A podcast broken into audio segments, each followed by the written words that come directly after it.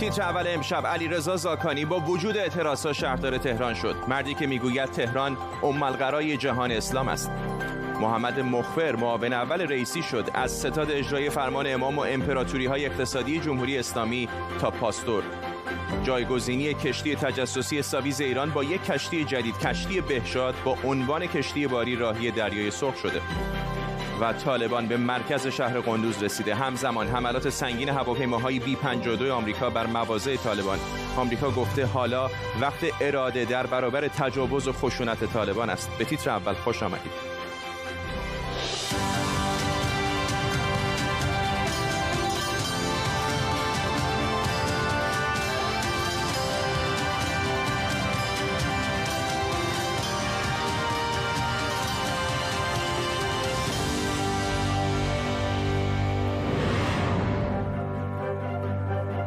سلام و وقت بخیر. سرانجام بعد از چند روز نزاع بر سر انتخاب شهردار تهران اعضای شورای شهر رسما علیرضا زاکانی رو به عنوان شهردار آینده تهران انتخاب کردند. آقای زاکانی نماینده قوم در مجلس شورای اسلامی و از نامزدهای اصولگرای انتخابات ریاست جمهوری امسال بود. انتخاب زاکانی بعد از چند روز رایزنی درباره مدرک تحصیلی مرتبط و همینطور نداشتن سابقه اجرایی و جنجال درباره فشار بر شورای شهر صورت گرفت. در طول برنامه با تیمی از کارشناسان خبر خبرنگاران ماجرای انتخاب او و خبرهای دیگر رو دنبال می‌کنیم پیش از همه اما توضیحی درباره انتصاب او. بالاخره بعد از مدت ها جنجال و رایزنی بر سر مدارک تحصیلی مرتبط و نداشتن سابقه اجرایی شهردار جدید تهران انتخاب شد. علیرضا زاکانی که با رأی شورای شهر 19 همین شهردار تهران بعد از انقلاب اسلامی شده متولد اسفند 1342 در شهر ریه و بعد از انقلاب به عنوان بسیج و سپاه پاسداران عضو اونها شد. در دوره جنگ در واحدهای اطلاعات عملیات بوده و در نهایت قائم مقام لشکر 27 شده. بعد از جنگ با سهمیه رزمندگان در کنکور در رشته پزشکی پذیرفته شد. گفته شده کارنامه تحصیلی خوبی نداشته و حتی مشروط شده بود. خودش گفته چون مجروح بوده و مسئولیت بسیج دانشگاه رو هم بر عهده داشته و مسافرکشی هم می‌کرده نتونسته بوده خوب درس بخونه. با این حال مسئولان دانشگاه بهش اجازه دادن به جای تخصص کودکان در رشته پزشکی هسته‌ای در دانشگاه علوم پزشکی تهران ادامه تحصیل بده. مخالفان جمهوری اسلامی میگن زاکانی یکی از سردمداران درگیری های کوی دانشگاه بود و در درگیری های بعد از حمله به کوی دانشگاه در 18 تیر سال 78 نقشی اساسی داشته و به همین خاطر روز 23 تیر ماه 78 در کنار حسن روحانی دبیر وقت شورای عالی امنیت ملی یکی از گردانندگان اصلی مراسمی بود که به مناسبت سرکوب اعتراضات دانشجویی برگزار شد. یک سری ارائزل و اوباش از شب دوم اومدن. اون لحظه ای که آقای شمس الواعظین در متن در خیابون در واقع روبروی کوی اعلام می‌کرد خود آقای تایزاده بود اعلام می‌کردن که برید داخل برید داخل داخل ادامه بدید. اگه یادشون باشه ارازل اوباشی بلند شد گفت ما تازه اومدیم کجا بریم؟ ما اومدیم از این دانشجو دفاع کنیم. زاکانی سال 1387 جمعیت رهپویان انقلاب اسلامی را راه اندازی کرد و به مجلس هفتم راه پیدا کرد و به کمیسیون آموزش و تحقیقات رفت. در دوره هشتم عضو کمیسیون اصل 90 شد و در دوره نهم هم عضو کمیسیون بررسی برجام بود. در مجلس 11 هم رئیس مرکز پژوهش‌های مجلس شد و از همونجا دوباره برای ریاست جمهوری دورخیز کرد و با اینکه در دو دوره قبلی رد صلاحیت شده بود برای انتخابات 1400 تایید شد و همونطوری که انتظار می‌رفت به نفع رئیسی کنار رفت. در جریان مناظره های ریاست جمهوری موضوع تحصیل دخترش مریم در سوئیس و دارایی های خودش هم مطرح شده بود. همون موقع گمان زنی هایی مبنی بر احتمال شهردار شدنش مطرح بود. مردم عزیز مشکل ما سه نونه که نون از سفره شما برداشته. ندانستن نخواستن نتوانستن. مظهر تام و تمامش دولت آقای روحانی است و کسانی که تو این دولت کار کردن بعضا. شهرداری تهران در سالهای اخیر معمولا جایی بوده که نامزدهای اصولگرای ریاست جمهوری رو به صحنه میاره. البته در مورد زاکانی برعکس شده. این اولین پست مهم اجرایی زاکانی در سالهای اخیر. شهردار تهران یکی از مهمترین مسئولان اجرایی به شمار میاد و در بعضی موارد به جلسات هیئت دولت هم دعوت میشه. مشتبه واحدی تحلیلگر سیاسی از واشنگتن دی سی با ماست. آقای واحدی این بخشی در واقع از تقسیم قدرت بعد از انتخابات یا فکر می‌کنید دلیل دیگری داشت انتخاب او؟ سلام به شما و بینندگان برنامه. من تصور می‌کنم دلیل اصلی چیز دیگه است. اون اینکه سران جمهوری اسلامی و عناصر حاکم بر جمهوری اسلامی بیش از براندازان به براندازی خودشون ایمان دارن و به سرعت براندازی خودشون. این نوع تقسیم قناعمی که دارن می‌کنن با این همه رسوایی و آبروریزی. ببینید تحولاتی که چند روز اتفاق افتاده بر اینکه به هر قیمتی آقای زاکانی شهردار تهران بشه در هیچ دولتی در هیچ حکومتی حتی در جمهوری اسلامی با همه رسواییاش سابقه نداشته که یه آقای بیاد تلویزیون بگه هیئت دولت و وزارت کشور و, دو و مجلس قفلت کردن بعضی از سمت های اجرایی رو به عنوان مقدم شهردارشان در نظر نگرفتن. و اینو به زودی اصلاح می‌کنیم که اون اصلاح رو هم نکردن. ظاهرا ضرورت ندونستن. اون رسوایی که بعد از انتشار نوار آقای کمران به وجود اومد به هر حال اگر یک حکومت با آبرو بود و اگر اینقدر عجله برای تقسیم قرار نداشتن حتما دست نگه داشتن بالاخره از این اراذل زیاد دارن که بخوان حالا شهردار تهران یا هر سمت دیگه بدن. اینکه اصرار کنن به اینکه یک آقای به نام آقای زاکانی حتما شهردار بشه به هر آبروریزی به هر رسوایی این نشون دهنده اینه که خودشون می‌دونن بعضشون خیلی خرابه و در سراشیبی بسیار تند سقوط هستن. من یه قفلت کردم فقط یه جمله معترضه بگم بعد برگردم بحث اصلی. امروز سالگرد کشته شدن مرحوم محمود سارمی هست به دست طالبان. من تسلیت مضاعف میگم به خانواده ایشون به خبرنگاران و ملت ایران که در سالگرد کشته شدن محمود سارمی به دست طالبان دولت جمهوری اسلامی دست اخوت به طالبان داده. جمهوری اسلامی طالبان رو تقویت می‌کنه و طالبان از طرف جمهوری اسلامی ترور می‌کنه. اشاره کردید که در واقع انتخاب او شاید نشانه ای از این باشه که جمهوری اسلامی یا سرانش همچین برداشتی دارن که در آستانه سقوط قرار دارن. ولی همین یک دست شدن قوه مجریه و شهرداری تهران و بسیار از نهادهای سیاسی دیگر در ایران فکر نمی کنید که شاید بتونه یک انسجامی در بدنه نظام ایجاد بکنه که همشون دست کم یک صدا بشن؟ این اصلا امکان پذیر نیست. ببینید اینها یک بار دیگه این کار رو با در مقیاس بالاتر و قویتر و در شرایط بهتر تجربه کردن. در زمانی که احمدی نژاد رئیس جمهور شد چند یک سال قبلش انتخابات مجلس بود. وقتی مجلس هفتم در اختیار اصولگران قرار گرفت من یادم تیتر اول و بسیار درشت کیهانی بود که یک دست شدن حاکمیت مشکلات مردم حل خواهد کرد بعد اشاره کرد که ریاست جمهوری هم خواهیم گرفت. ریاست جمهوری رو گرفتن احمدی نژاد بیش از هر رئیس جمهوری نه مورد تایید رهبر محبوب رهبر بود. مجلس هم در اختیارشون بود. حتی مجلس برای اینکه کاملا تسلیم باشه یه آدم مثل حداد عادل ناتوان و بی رو باشن ریاست که با احمدی نژاد هماهنگ باشه. قوه قضاییه در اختیارشون بود. همه نهادها هم داشتن شهرداری رو هم دادن به قالیباف ولی دیدیم که نشد و دعواها شروع شد. همین روزها دارید می‌بینید دیگه. این افشای نوار چمران نشون میده که وقتی فشار می‌گذارن بالاخره طرف اینجا می‌زنه بیرون. این اصلا امکان پذیر نیست. ضمن اینکه این حرفا برای حکومتی که اراده حل مشکل مردم داشته باشه. شما کدام نشانه دیدید که جمهوری اسلامی اراده حل مشکل مردم داره که آره شما با انسجام مثلا بعض مردم بهتر میشه یه مقدار رضایت ایجاد میشه یا حاکمیت به طرف واقعیت مطلوب میره و باعث میشه حکومت تقویت بشه. من هیچ نشانه نمی‌بینم. ضمن که میگم تجربیات هم نشون میده که هر بار اصولگرایان مت... همه به خیال خودشون رقبا رو حذف می‌کنن چنگ و دندان بیشتری به هم نشون میدن. آقای واحدی تا حرف انتخاب با انتصاب های اخیر هست به محمد مخبرم اشاره کنیم که معاون اول آقای ابراهیم رئیسی شده. به نظر نمی که او در اون حلقه اصلی یاران آقای رئیسی بوده. چطور می‌بینید انتصاب او رو؟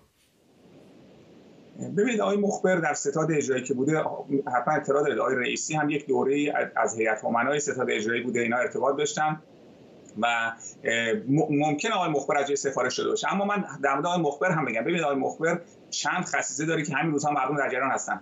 ستاد اجرایی تحت ریاست ایشون یک قراردادی با دولت بس یک میلیارد دلار برای تامین واکسن و تکلیفش رو دیدیم.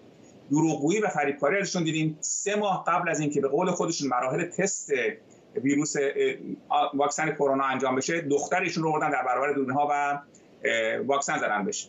عملکردش هم در ستاد اجرایی که هیچ کس نمی‌دونه یعنی استاد مخفی کاری. اینها چیزایی که نگرانی ایجاد می‌کنه و همین رو دارم عرض می‌کنم. واقعیتش اینه که نشون میده که اینکه میگم سرعت برای خوردن و چپاول دارن ایجاد می‌کنن. من این نمونه به شما میگم. آقای محمد مهاجری یک روزنامه نگار اصولگرای بسیار سرشناسه. بسیار مورد تایید احترام به بسیار از اصولگران هست. ایشون 24 اسفند 99 در توییت نوشته جناب آقای قالیباف مرکز پژوهش های مجلس به ریاست آقای زاکانی با اینکه حد اکثر 248 پست سازمانی دارد در چند ماه اخیر به 600 نفر حقوق ثابت و به افراد متعددی بابت پروژه های مثلا تحقیقاتی پول داده و میلیاردها تومان سرمایه ملت رو برباد رفته. ببینید این آدمی که در یک مرکز محدود مثل مرکز پژوهش مجلس 352 نفر اضافه می‌کنه به حقوق بگیران یعنی بیش از دو نیم تقریبا دو نیم برابر تعداد موجود. ببینید در شهرداری با ده ها و صدها هزار میلیارد تومان چه چه خواهد کرد؟ و اصلا گذاشتنش اونجا که این کارا رو بکنه. یعنی در واقع ایشون رفته اونجا تأمین بشه گاف صندوق بشه برای جبهشون و جناحشون. شهرداری تهران بالاخره پست مهمی هست. به قول انگلیسی شاید شاهساز یا شاهنشان باشه به شکلی. بالاخره آقایان قالیباف و احمدی نژاد هم از همون شهرداری تهران آمدن و مسندهای بالاتری گرفتن. فکر می‌کنید آیا می‌تونه سکویی باشه برای آقای زاکانی؟ برای احتمالا انتخابات ریاست جمهوری بعدی یا دوره بعدتر از اون؟ من اصلا سرم درد میگه اگه فکر کنم انتخابات ریاست جمهوری بعدی هم وجود داره. ولی آقای زاکانی فاسدتر بی و بی از اونی که حتی بتونه از اونجا برای حتی اونجا رو حفظ کنه. من اعتماد ندارم حتی دوره چهار سالش در شهرداری رو به پایان ببره ممنونم از شما. مجتبی واحدی تحلیلگر سیاسی از واشنگتن دی سی با ما. سپاسگزارم. محمد مخبر همطور که گفتم معاون اول ابراهیمی رئیسی شده. مخبر که عضو سپاه پاسداران بود. سمت‌های مثل معاون بازرگانی بنیاد مستضعفان ریاست بانک سینا و ریاست ستاد اجرایی فرمان امام رو هم بر عهده داشته. این ستاد و آقای مخبر هر دو در دولت قبلی آمریکا تحت تحریم‌های وزارت خزانه داری قرار گرفتند. محمد مخبر تیر ماه امسال مورد تمجید رهبر جمهوری اسلامی هم قرار گرفته بود. از آقای مخبر به خاطر زحماتی که کشیدن و تلاشی که کردن. تشکر می‌کنم. ایشون در این قضیه هم مثل بقیه قضایایی که وارد شدن و همدلله با توفیق همراه بود کارشون. و ایشون نشون دادن ثابت کردن که هم دلسوز و علاقمندن هم توانا هستن. هم دارای ابتکار عملا در بخش های مختلف. امید معماریان روزنامه نگار آزاد از نیویورک به ما پیوسته. آقای معماریان حرفای آقای خامنه ای رو شنیدیم در مورد او. بعضیا دارم اینو مطرح می‌کنن که شاید به شکلی او سفارشی آقای خامنه ای بوده. قطعا همینطور هستش. یعنی شواهد نشون میده که به حال ایشون در یک سمتی بوده از هزار از سال 1386 ستاد اجرایی فرمان امام که زیر نظر آقای خامنه ای هست و در واقع نزدیکی ایشون به آقای خامنه باعث شده که حتی در مقابل آقای رئیسی انقل داشته باشند و این مطرح شده که گفتم با آقای رئیسی که از افراد کابینه کسانی انتخاب بشن که با من بتونن تعامل بکنن. بنابراین شخصیت قدرتمندی هست. میلیاردها دلار پول زیر دستشون هست. در این حال اون مسئله که آقای رهبر داره این هستش که به حال آقای رئیسی خودش به نقض حقوق بشر متهم هستش. خودش در مجامع بین‌المللی در موردشون صحبت میشه که به هر پاسخگوی اتفاقاتی در دهه 60 افتاده باشن. کشتار زندانیان سیاسی. آقای رهبرم از این جهت دست کمی از رئیس خودش نخواهد داشت. آقای رهبر در یک نهادی است که برای سالها اموال مردم رو مصادره کردن. اموال مردم رو ازشون گرفتن. بعد از انقلاب و تا همین اواخر و یکی از مسائلی که در طی سالهای گذشته بهش اضافه شده مصادره اموال خانواده های زندانیان سیاسی بوده. مصادره اموال خانواده خانواده های اقلیت های بهایی و مسیحی نوکیشان مسیحی بوده و کلا طی این سالهای گذشته ستاد اجرایی فرمان امام در وارد موضوعاتی شده که اساسا فکرش هم نمی‌رفت که چنین نهادی کار بکنه و کلا یک آقای رهبر رئیس یک مجموعه کاملا بسته بوده. مجموعه که میلیارد ها دلار در واقع منابع مالی داره و ده ها و صدها شرکت شرکت مختلف داره با سرمایه گذاری مختلف. ولی به هیچ نهادی پاسخ نیست و مشخص نیست که منابع این ستا در واقع چجوری هزینه میشه و چه نوع مدیریتی رو ایشون اعمال کرده. بنابراین آقای رئیسی کسی رو میاره که یکی از شفافترین و ناپاسخگوترین مدیران در جمهوری اسلامی بوده و از نظر حقوق بشری هم در واقع یه چیزی هستش که به حال همونطور شما اشاره کردیم بهش از دی ماه سال 99 جزء تحریم آمریکا قرار گرفته و از این جهت حتی اینکه ایشون بتونن سفر کنن با آقای رئیسی هم در پرده از ابهام هست. مثلا در سفری که بعد معمولا سالانه انجام میدن رؤسای جمهور به نیویورک برای شرکت در مجمع عمومی سازمان ملل مشخص نیست که آقای رئیسی یا خود رئیس دفترشون بتونن که در واقع شرکت کنن به خاطر مسئله تحریمی که وجود داره. ممنونم از شما. امید معماریان روزنامه‌نگار از نیویورک با ما.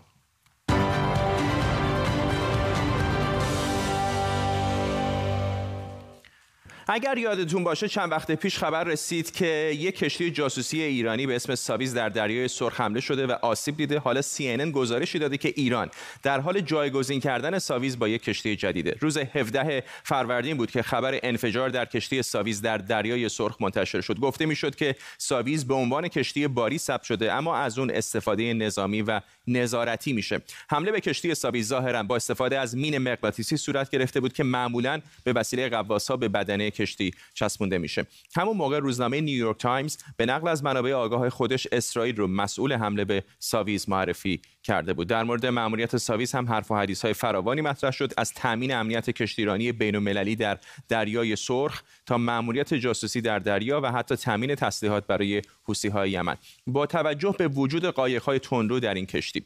حالا خبر اومده که بعد از برگردوندن کشتی آسیب دیده ساویز بعد از اون ایران در حال جایگزین کردن اون با یک کشتی دیگه به نام با, با نام دیگری است که کارکرد مشابه در دریای سرخ داره. اسم کشتی جدید بهشاد مثل ساویز به عنوان کشتی باری ثبت شده و دوازده تیر ماه از بندر عباس به سمت دریای سرخ حرکت کرده. بنا به گزارش ها روز 21 تیر کم و بیش با فاصله حدود یک کیلومتر به نقطه رسیده که پیشتر کشتی ساویز در اونجا مستقر بوده. با توجه به تصاویر ثبت شده با رسیدن کشتی بهشاد به منطقه مورد نظر به فاصله چند روز دو کشتی باری به نامهای گلستان و الیانا هم به دنبالش رفتن و برای چند ساعت در همون اطراف توقف کردن. هنوز معلوم نیست چه تبادلاتی بین این کشتی ها صورت گرفته و کشتی بهشاد قرار دقیقا چه کارکردی برای ایران داشته باشه. فرزین ندیمی تحلیلگر امور دفاعی امنیتی در مؤسسه واشنگتن از پایتخت آمریکا با ماست. آقای ندیمی یک بار ایران یک کشتی رو در دریای سرخ بالاخره صدمه دیده از دست داده کم و بیش حداقل از نظر عملیاتی از دست داده. الان اعزام دوباره کشتی مشابه چقدر می‌تونه زمانت داشته باشه برای ایران که دوباره حادثه مشابه براش پیش نمیاد؟ خب ببینید 17 فروردین 1400 کشتی ساویز مورد حمله قرار گرفت. دو انفجار در زیر آبخور کشتی اتفاق افتاد نزدیک موتورخونه. که به نظر می‌رسه طوری طراحی شده بود که کشتی رو از حیز انتفاع ساقط بکنه. هم موقع من پیش بینی کردم که باید جایگزین بشه. حدود سه ماه بعد کشتی بهشاد از بندر عباس راهی, راهی شد به سمت منطقه تا جای اونو بگیره. و الان هم ساویز داره برمیگرده. حدود نه روزم عقبتر هست از برنامهش دو تا گرکش دارن همراهیش می‌کنن. خیلی آهسته داره میره. مشخصه که صدمه جدیه به قسمت موتورخونه. ببینید بهشاد جاشو گرفته. مسئولیت ماموریت اصلی این کشتی ها در حقیقت سربازخونه یا اسلحه خونه شناور هستش. یعنی کاری که به طور معمول در دنیا شرکت های امنیت دریایی انجام میدن در منطقه هم هستن. همون نزدیکی ساویس هم یک کشتی بود به اسم کپتن جیمز کوک که مال شرکت MNG هست یه شرکت بریتانیایی امنیت دریایی. معمولا شرکت بریتانیایی این کار انجام میدن. نزدیک فوجیره هم یه کشتی هست به اسم پمبروک اینا کارشون اینه که این تیمای امنیتی اونجا پیاده میشن یا حداقل اسلحهشون اونجا تحویل میدن. به خاطر اینکه بعضی از تنگه ها هستن که مثل کانال سوئز مثل تنگه هرمز که قوانینشون اجازه نمیده که تیمای امنیتی به صورت مسلح همراه کشتی تجاری از اونها عبور بکنن. ولی از نظر قانونی کار ایران غیر قانونی نیست. در آبهای آزاد با پرچم خودش کشتی حالا با فرض اینکه حتی مسلح هم باشن می‌تونه از نظر قانونی فعالیت بکنه. اینطور نیست؟ بله خب محدودیت داره در تنگه ها و کانال های دریایی ممنوعیت محدودیت ها هست. همونطور که عرض به خاطر همین اسلحه ها اونجا تحویل میشه. ولی این تردید وجود داره تردید خیلی قوی از سال حدود 2017 که مثلا ساویس در درست در روبروی بندر هدیده در منطقه جنگی قرار داشته. این اطلاف به رهبری عربستان این نگرانی رو داشته. مرتبا زیر نظر داشته ساویزو که داره همکاری اطلاعاتی می‌کنه. کسب اطلاعات می‌کنه درست؟ در زمانی که به شدت امنیت کشتیرانی در اون منطقه تحت خطر بوده ایران کمک می‌کرده به هوتی ها که به کشتی های نظامی و غیر نظامی احتلاف حمله بکنن.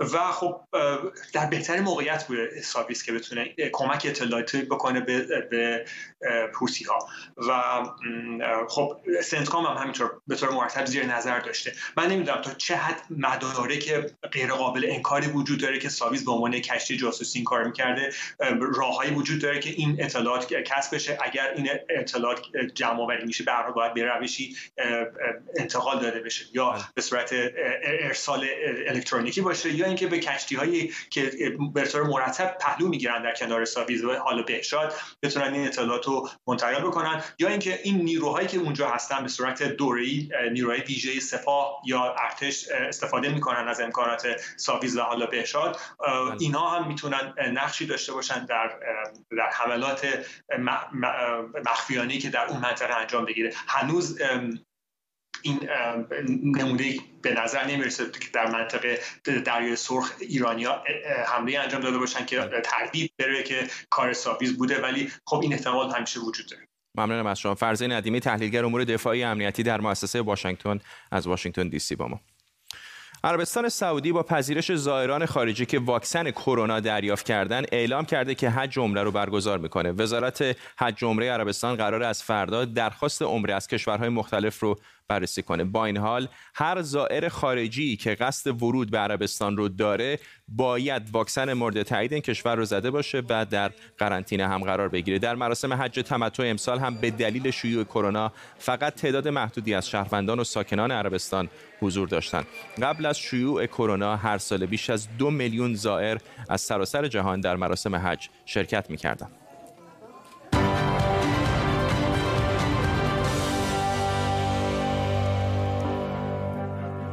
بیننده تیتر اول هستید نگاهی دوباره بندازیم به سرخط خبرهای مهم علیرضا زاکانی با کسب 21 رأی اعضای شورای شهر شهردار تهران شد. اعضای شورای شهر تهران پیش از انتخاب زاکانی علیرضا جاوید رو به عنوان سرپرست شهرداری پایتخت انتخاب کردند تا مراحل استعفای زاکانی از سمت نمایندگی مجلس و تاییدش توسط وزارت کشور طی بشه. بالاخره بعد از دو هفته پرهیجان مسابقات المپیک توکیو 2020 تموم شد و آمریکا صد نشین و ایران 27 شد.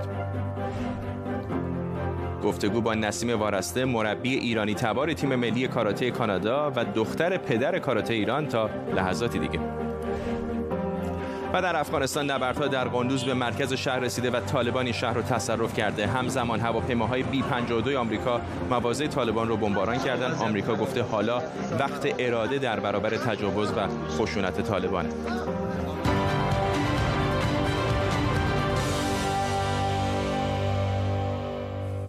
بالاخره بعد از دو هفته پرهیجان مسابقات المپیک توکیو 2020 این مسابقات به پایان رسید و آمریکا قهرمان المپیک توکیو شد. آمریکا در آخرین لحظات تونست جای چین رو در صدر جدول مدال ها بگیره و برای سومین دوره متوالی رتبه اول جدول توزیع مدال های المپیک رو به دست بیاره. ایران هم با سه مدال طلا دو نقره و دو برنز در رده 27 جهان قرار گرفته. یکی از عجیب ترین مدال های این دوره مسابقات هم مربوط میشه به سجاد گنجزاده برای ایران. گنجزاده در فینال این مسابقات چهار یک از حریف عربستانی عقب بود که لگد طارق حامدی به سرش خورد و باعث بیهوش شدن شد. داوران هم این ضربه رو غیر مجاز تشخیص دادن و گنجزاده در حالی که بیهوش روی تاتامی افتاده بود اولین مدال طلای ایران رو در کاراته گرفت. گنجزاده در مصاحبه با تلویزیون ایران گفته مدال طلاش رو به همه مردم کشورش و به مردم به گفته او مظلوم خوزستان تقدیم می‌کنه. همزمان با برگزاری مراسم اختتامیه المپیک در توکیو مراسم تحویل رسمی پرچم المپیک به میزبان بعدی پاریس هم برگزار شد. مردم پاریس در کنار برج ایفل دور هم جمع شدند و میزبانی المپیک 2024 رو جشن گرفتند امانوئل مکرون رئیس جمهوری فرانسه هم در این مراسم سخنرانی کرده. پاریس برای سومین باره که میزبان مسابقات المپیک خواهد شد. همکارم توماج طاهباز برامون میگه که المپیک توکیو با بقیه دوره های المپیک چه فرقایی داشت و چرا این همه مورد توجه قرار گرفت؟ المپیک امسال یک المپیک بی سابقه بود. توماس باخ رئیس کمیته بین‌المللی المپیک گفته تاریخ ژاپن رو قضاوت خواهد کرد و توکیو رو آماده ترین میزبان المپیک در طول تاریخ توصیف کرده. البته بی دلیل هم نیست به خاطر همهگیری کرونا. تا قبل از برگزاری المپیک همهگیری کرونا مهمترین نگرانی و دلمشغولی مردم ژاپن بود. اما با 600 هزار تستی که در طول این دو هفته انجام شد و مجموعا تقریبا 430 نفر که تستشون مثبت بود و اکثر اون هم ژاپنی تا روز شنبه دهکده المپیک به طور مشخصی از همهگیری و به اصطلاح گونه های مختلف ویروس کرونا در امان ماند و همینطور مردم ژاپن به خاطر اینکه نزدیک چهل هزار نفر از سراسر جهان در المپیک شرکت کردند. در ضمن شمار زنان حضور گسترده زنان به طور مشخصی بی سابقه بود تقریبا 50 درصد به 50 درصد و همین حضور باعث شد برخی از کشورها برای اولین بار به مدال طلا برسن مثل فیلیپین یا برمودا. برخی از نوجوانترین مدال آوران المپیک هم با زن بودن از جمله از ژاپن و از برزیل. بزرگترین حضور تیم پناهندگان نیز در ادوار المپیک رقم خورد. سه برابر بیشتر از هر زمان دیگری. حتی در میانه بازی ها هم یک ورزشکار بلاروس باز به کشور لهستان پناهنده شد که موضوع پناهندگی و پناهجویی همچنان در این المپیک بیش از هر زمان دیگری به چشم اومد. در ضمن ما با دیجیتالی ترین المپیک تاریخ روبرو بودیم. تا میانه المپیک یعنی در هفته اول بیش از دو میلیارد پست در شبکه های اجتماعی و فضای مجازی در مورد المپیک منتشر شد. ده ها میلیون نفر به خاطر اینکه نمی‌تونستن به بازی ها رو تماشا کنن از طریق فضای مجازی و از طریق اینترنت بازی ها رو دنبال کردن. در نتیجه از همه جهت میشه گفت که بازی های المپیک المپیک تابستانی 2020 در توکیو که در سال 2021 انجام شد غیر قابل مقایسه و تاریخی ترین احتمالا و بی سابقه ترین المپیکیه که تا حالا برگزار شده. خب بریم به خود توکیو و همراه بشیم با خانم نسیم وارسته قهرمان کاراته و مربی ایرانی تبار تیم ملی کاراته مردان کانادا در المپیک توکیو. خانم وارسته متولد ایران و از کودکی به کانادا مهاجرت کرده و در این رشته کلی مدال و عنوان جهانی هم به دست آورده. خانم وارسته خیلی ممنونم که در این روز اختتامی و می‌دونم که خیلی هم مشغله داشتید دعوت ما رو پذیرفتید. اول از همه می‌خوام ازتون بپرسم تجربه المپیک توکیو چطور بود؟ سلام. عالی بود. مطمئنم که بازی ها با با بقیه خیلی فرق می‌کرد چون با همه محیط با با کووید و با تست هر روز دادن و نمی‌شد از ویلج رفت بیرون. اما واقعا همیشه خیلی خوب پیش رفت و خیلی experience خوبی بود. می‌دونیم که در منطقه از دنیا که ما ازش میایم به خصوص در ایران ورزش خیلی از ورزش ها برای زنان انجامش دشوار هست مشکلات مختلفی دارن از پوشش و حتی شرکت در خیلی از رشته های ورزشی. شما به عنوان یک زن ایرانی تبار که اتفاقا به مردها در واقع مربیشون هستید از تجربهتون بگید و چقدر تفاوت می‌بینید بین ایران و کانادا؟ خب تو تو این تو این زمین خیلی فرق هست و من تا اونجا که می‌تونم سعی می‌کنم که کاملا به به فارسی بگم اما یه ذره برام مشکله من من با یه من من با یه جور فکر کردن بزرگ شدم که هیچ فرقی نیست بین یه چیزی که بین اون یه چیزی که مردا و زنا می‌تونن به دست بیارن. و برام خیلی عجیبه و می‌دونم که it's the reality in Iran که واقعا یه فرقی هست بین مرد و زنها و امیدوارم که یه روزی واقعا بتونه چیز بشه. It can be equal. چون من خارج از کشور هستم و یه I certainly have some opportunities که می‌دونم که زنان تو ایران ندارم و و واقعا I am, I am hopeful that this is going to change one day. ببخشید که دارم به نه خواهش می‌کنم. گفتی فرصت هایی هستش که امیدوارید. زنان ایرانی هم داشته باشن. مردان و زنان باید بتونن در همه رشته ورزشی با هم برابر رقابت بکنن. و گفتید که امیدوارید یک روز هم ایرانی هم همچین فرصتی داشته باشن. خیلی کوتاه می‌خوام در مورد پدرتون هم صحبت بکنید هرچند ستاره امشب ما در واقع خود شما هستید به عنوان یک زن ایرانی تبار که مربی تیم کانادا هستید. ولی پدرتون هم چهره شناخته شده است. می‌دونم که خیلی از اون به عنوان پدر کاراته ایران یاد می‌کنن. بله. چه سوالی داشتین در like, چقدر تاثیر گذاشته پدرتون در نقشی که بازی کرده و الان شما مربی تیم کانادا شدید؟ همه نقش بازی کرده. بهتون گفتم از بچگی منو یه جوری he raised me to have a certain mentality که واقعا هیچ فرقی نیست بین یه هر, هر چیزی که یه مرد می‌تونه به دست بیاره.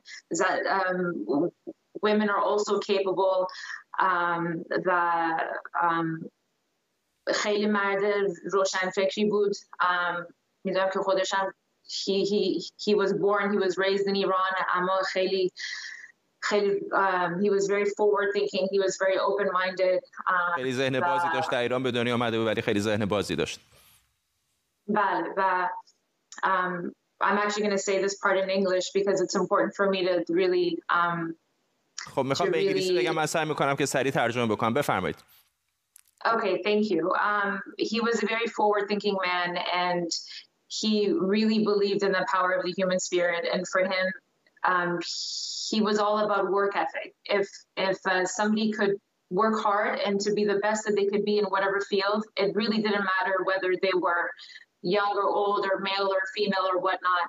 Um, it, it all came down to the to the to the potential of the individual and and that's something that he he has given me and I'm forever grateful for. خیلی ممنونم. از شما خیلی کوتاه فقط ترجمه بکنم که خانم وارسته فرمودن که پدرشون خیلی پیشتاز بود و در واقع روشن فکر بود و براش فرقی نمی کرد که کسی جوان هست، پیر هست، زن هست یا مرد هست. اگر اخلاق کاری کافی رو می داشت از او حمایت می کرد و برای همین هم شاید هست که بسیاری از او به عنوان پدر کاراته ایران یاد می‌کنن. نسیم وارسته مربی تیم کاراته مردان کانادا همین الان از محل مسابقات المپیک توکیو از شهر توکیو ممنونم از شما.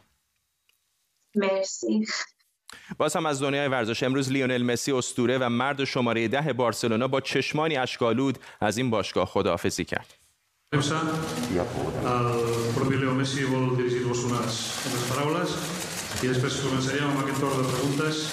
que seria una vostre nom i طرفدارای دو آتشه مسی از ساعتها قبل چشم به راه رسیدنش به کنفرانس مطبوعاتی خداحافظی این بازیکن بودند. مسی که بهترین گلزن تاریخ بارسا 21 سال برای این باشگاه توپ زده و برنده 6 توپ طلا هم شده. گفته شده احتمالاً مقصد بعدی این ستاره آرژانتینی پاریس سن باشه.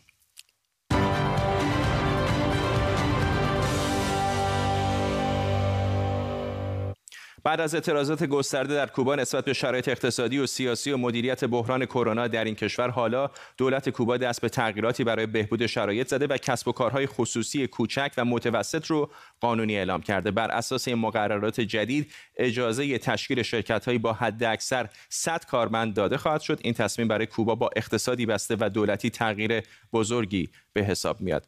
حسن منصور اقتصاددان از شهر بورنموث در بریتانیا با ما آقای منصور اگر تصویرتون رو داشته باشیم فعلا که سیاه هست. بله تصویرتون آمد.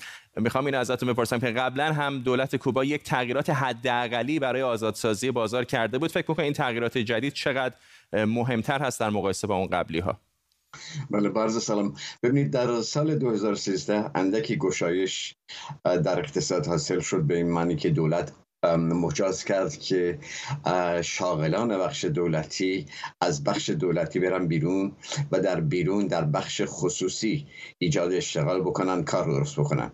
ولی در مجموع حدود 80 درصد مردم در بخش دولتی کار می‌کنن و 20 درصد باقی در بخش خصوصی هستن. بسیار ضعیف. بسیاری از مشاغل وجود نداره. بسیار مشاغل با محدودیت. مثلا فقط در ده سال گذشته است که دولت اجازه داده که مردم بتونن ملکی رو که دارن بفروشن یا بخرن.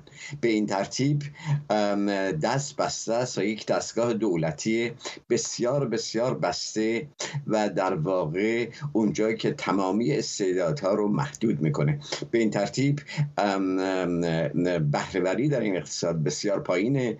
درآمد ارزیشون محدود به چند نوع صادرات و عمدتا توریسم که اکنون پایین رفته. اون صادرات هم که عمدتا شکر بوده و قهوه و ارز کنم پرتغال از نرفا بازار شکر به علت تحول در قیمتش موقعیت رقابتی کوبا رو از میان برده در نتیجه درآمد ارزششون به شدت افت کرده. به این ترتیب درآمد سرانه در هشت سال گذشته کمتر از چهل درصد شده است. درش مردم از فقر امروز رنجورند. سپاسگزارم از شما. حسن منصور اقتصاددان از شهر بورنموث در جنوب بریتانیا با ما.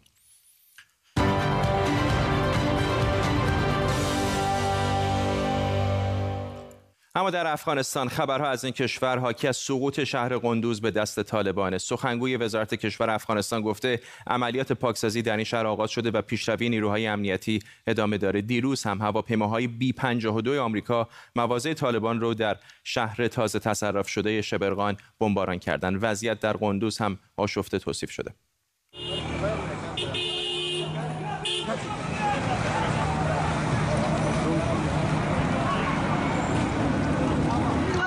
وضعیت خراب است. وضعیت بسیار خراب است. تمامش دکان های مردم بیچاره بسیار درگیر این آتش طرف صرافی است. دروازه صرافی. همکارم تاجدین سروش اینجا در استودیو با ما همه شواهد به نظر میاد که قندوز کاملا سقوط کرده. فردا در 24 ساعت گذشته نه تنها قندوز سقوط کرده که سه ولایت افغانستان اون هم در شمال به دست طالبان افتاده سر پل ولایت مهم قندوز و تخار ولایتی که همجوار با قندوز است. این سه ولایت در حال سقوط کرد که طالبان حملات گستردهشان در همجواری امی سه ولایت در نقاط شمالی افغانستان آغاز کردند. صبح امروز سر پل هرچند بدون درگیری به طالبان واگذار شد و در قندوز یک درگیری صورت گرفت. همونطوری که در تصاویر دیدیم خانه ها و دکان ها و مغازه های مردم آتش گرفته. تلفات غیر نظامیان وجود داره و نیروهای امنیتی عقب نشینی کردند. به طرف میدان هوایی سر دوره قندوز. در تخار هم نیروهای امنیتی عقب نشینی کردن از شهر طالقان. فعلا شهر در کنترل طالبان است و اینا هم عقب نشینی کردن به طرف ولسوالی فرخار. تا اینجا که یک وصل شوند به ولایت پنشیر که همجوار از جاهای کوهستانی داره. اون طرف اگر می‌بینیم درگیری در نقاط مختلف شهر جریان داره و گزارش های به ما می‌رسه که امشب هم قرار است که ولایت های دیگری افغانستان شاهد حملات طالبا باشه. ولی سوال اساسی اینجاست همه می‌پرسن که چرا یک دم این طوری شد؟ و بدل از که خب دولت افغانستان آمادگی یک جنگ فرسایشی در تمام افغانستان نداشت و طالبا دولت غافلگیر کرد نیروهای امنیتی افغانستان غافلگیر کرد. در یک شرایط قرار گرفت نیروهای امنیتی افغانستان که آمریکا افغانستان ترک کرد و نیرو طالبا هم عملاتشان شدت بخشید. با جمع 5000 زندانی که اینا آزاد کردند حالا خب دولت افغانستان نیرو دارد درست است هواپیما دارد جنگنده دارد اما نه برای همه افغانستان. حالا جنگ در نقاط مختلف افغانستان است. ولی داریم می‌بینیم که ولی پیشروی طالبا چیزی که مهم است ما باید بگویم که پیشروی طالبا در شمال افغانستان قابل تعمل است چرا که شمال افغانستان پایگاه سیاسی برای طالبا حساب نمیشه. اقوام دیگری در زندگی می‌کنن. مثل تاجک ها ازبک ها که اکثر تمایل زیادی به طالبان ندارن ولی این پیشروی برای طالبان بسیار مهم استراتژیک است. ولایت جوزجان امجوار با ترکمنستان است. قندوز که مهم است همجوار با تاجیکستان است و نیمروز هم با ایران که دیروز تصرف پریروز تصرف کرده بودن و این ولایت هایی است که طالبان در 24 ساعت گذشته و هم در 48 ساعت گذشته تصرف کردن تاج الدین سروش ممنونم از تو. بعضی از فعالان و هنرمندان افغانستانی هم به درگیری ها در این کشور واکنش نشون دادن. یکی از اونها خواننده سونیتاس که ترانه خواب دیدم جهان جهان بی طالبه رو در صفحه خودش منتشر کرده. خواب دیدم جهان بی طالبه. افغانان متحد بودن. جالبه. خواب دیدم سی و هشت میلیون افغان شکست دادن گروهک طالبان. خواب دیدم خدا آمده هر دوستان از ترس دادن امان به فقرات. خواب دیدم به جای حج حاجیان رفته انده داره حال یتیمان خواب دیدم مجیب الرحمن انصاری خود طالبا نداره همکاری خواب دیدم که آخوندان و مردان می‌کنن تبلیغ صلح. نه ظلم به زنان خواب دیدم. خود سونیتا علیزاده خواننده از نیویورک الان با ماست. خانم علیزاده چقدر فکر می‌کنید خوابی که دیدید تعبیر بشه؟ از نظر من این خواب هنگام تعبیر میشه که افغانان ما متحد بشن یک فرار نکنه دیگر گروه جدیدی نسازه و وقتی همه ما متحد بشیم دیگه نمی‌بینم چرا افغانستان باید به آزادی دست نیابه. فکر می‌کنید نقش هنرمندانی مثل شما در این بحران فعلی افغانستان چقدر می‌تونه مهم باشه؟ خودم فعلا در کشور نیستم خارج از کشور هستم و تمام تلاش من است که بتونم برای مردم خود انگیزه بودم و دلیل بودم که چرا ما باید همه کنار هم استاده باشیم و نقش من فکر می‌کنم به اندازه کافی مهم باشه که برای دلایل همبستگی و اتحاد بگم. چون اگه ما تنها باشیم و تنها بجنگیم مطمئنا که طالبا برنده میشن. یک چیزی که همیشه در بین طالبا من فکر کردم جالب بود برای من. است که همبستگی بین طالبان واضح است. ما همیشه وقتی میگن طالب فکر نمی کنی که طالب یک قومتگی باشه. وقتی میگن افغان یک میشه تاجیک یک میشه ازبک هزاره و یک گروه های جدیدی می‌سازن. خلاصه اگه ماها با هم باشیم و تبلیغ کنیم از برابری از همبستگی احتمالا یک تاثیر بزرگی اگه نه تاثیر چندانی در افغانستان خواهد داشت. مخصوصا در این شرایطی که بیشتر مردم شاید فکر فرار باشن یا که ناامید باشن. اون اقلیتی حالا نمی‌دونم واقعا میشه اقلیت گفت یا نه که از طالبان استقبال می‌کنن به نظر شما چرا همچین چیزی است؟ بعد از این 20 سال جنگ و نبرد و تشکیل جامعه مدنی چرا هنوز هستن کسانی که حمایت می‌کنن از طالبان؟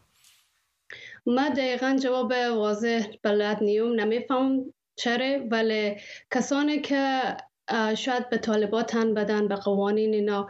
احتمالا ترسیدن از اینکه خانواده اعضای بیشتر از خانواده اینا از دست بره و مطمئنا تسلیم میشن تسلیم زورگویی میشن تسلیم حاکمیت طالبان میشن تا اعضای دیگر از خانواده اینا کشته نشه یا بر تجاوز نشه.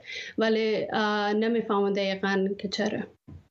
ممنونم از شما. سانیتا علیزاده خواننده از نیویورک با ما و اینجا در استودیو هم همکارم تاجدین سروش. شاید در این لحظات آخری فرصتی داشته باشیم تا به یونان بریم تا تصاویر آتش سوزی گسترده در این کشور رو به شما نشون بدیم که در چند روز گذشته بخش گسترده ای از این کشور رو فرا گرفته. فقط هم یونان نیست در مدیترانه ترکیه هم با آتش های گسترده ای روبرو هست. هوای گرم یونان که در سی سال گذشته بی سابقه بوده یکی از دلایل این آتش سوزی ها عنوان شده. تصاویر زنده رو می‌بینید از آتش سوزی های گسترده در یونان.